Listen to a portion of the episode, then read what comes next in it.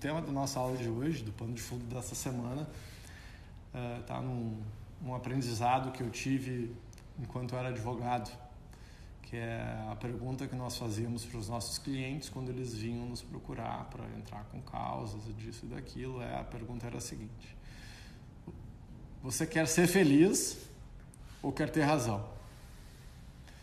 Porque várias das causas que as pessoas entram né, no judiciário, elas têm muito mais a ver com ter razão do que ser feliz.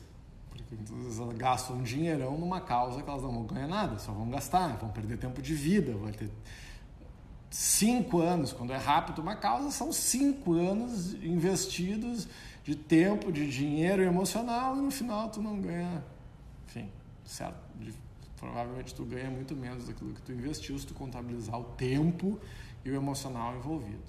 Então, pra, no dia a dia, essa é uma pergunta que eu busco me fazer quando eu vou entrar nessas batalhas do dia a dia. Tá? Vale a pena? Por que, que eu estou fazendo isso? Eu estou fazendo isso que são as meu pai chamava são as causas de desaforo. A pessoa te desaforou e aí tu vai uh, brigar porque tu não leva desaforo para casa.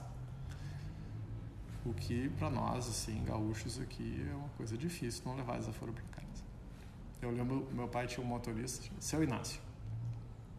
Ele, ele falou uma coisa muito interessante assim, sobre isso. Ele disse: Olha, eu tenho uma estante lá em casa só de desaforo.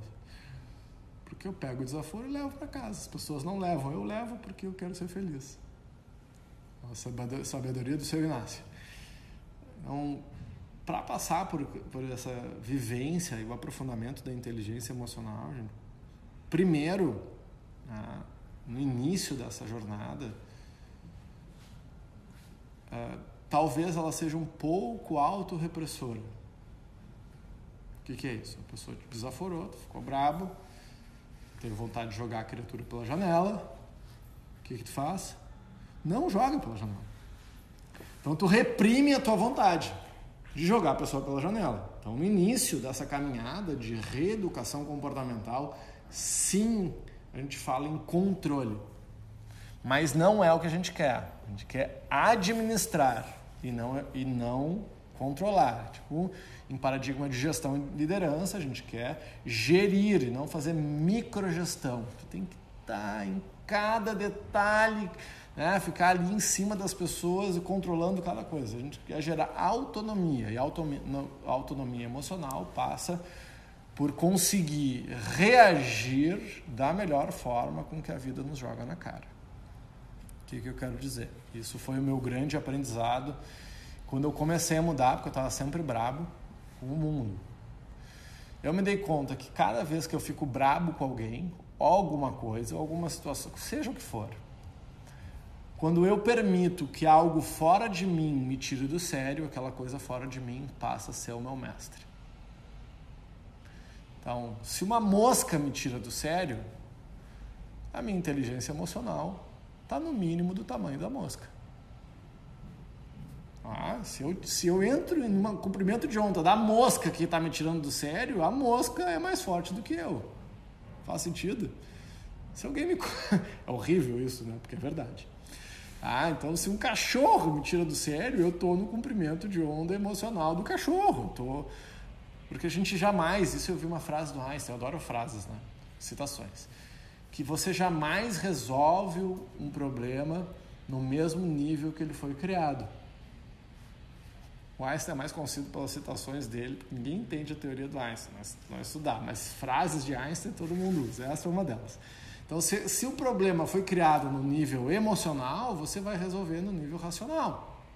Você sobe um degrau, né? Então, se você está emocionalizado, tu, tu te coloca no. Não é ficar frio, tu te coloca num outro nível para enxergar, como dizia o Heidegger, né?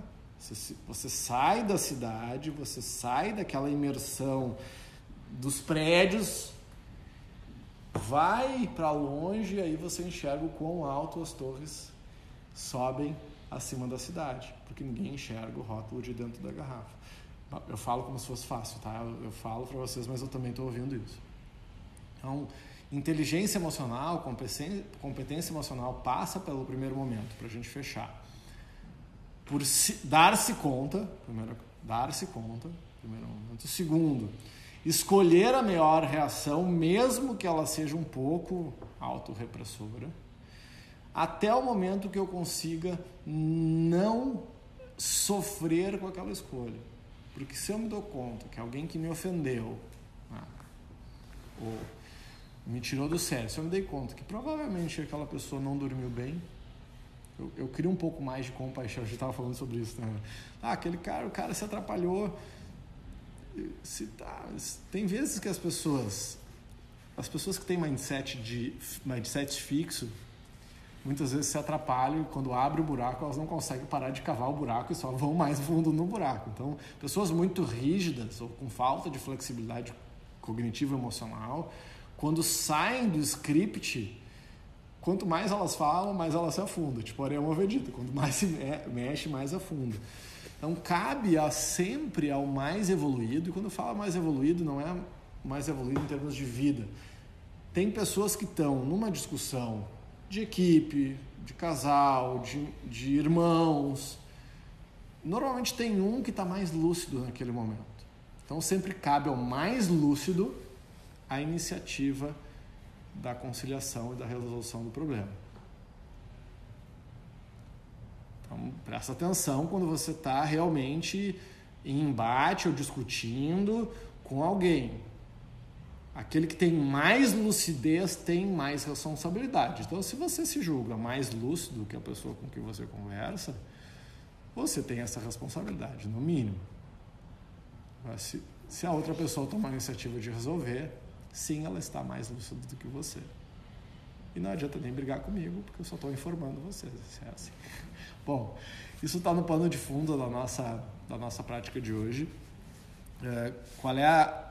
Como que na prática nós vamos botar isso na nossa, na nossa, na nossa prática de hoje? Fundamental. Estar atento ao conteúdo emocional que, que submerge que emerge, não submerge, que emerge da prática. Então, nós vamos fazer técnicas respiratórias, vamos fazer técnicas corporais, e isso vai gerar vários tipos de emoções. Fique atento, sem julgar muito. Olha, estou sentindo isso, estou sentindo isso, conforto, desconforto, alegria, raiva, o que for. Não julga, não tenta interferir. Para quem já está mais treinado, já vai para o segundo passo. Identifiquei, aí vou escolher como eu quero me sentir em cada uma das técnicas e assim por diante. Ficou claro? Então, para quem vai assistir esse vídeo, é só para quem está aqui que vai saber como é que é a prática. Aí, qualquer coisa fala comigo depois no direct message.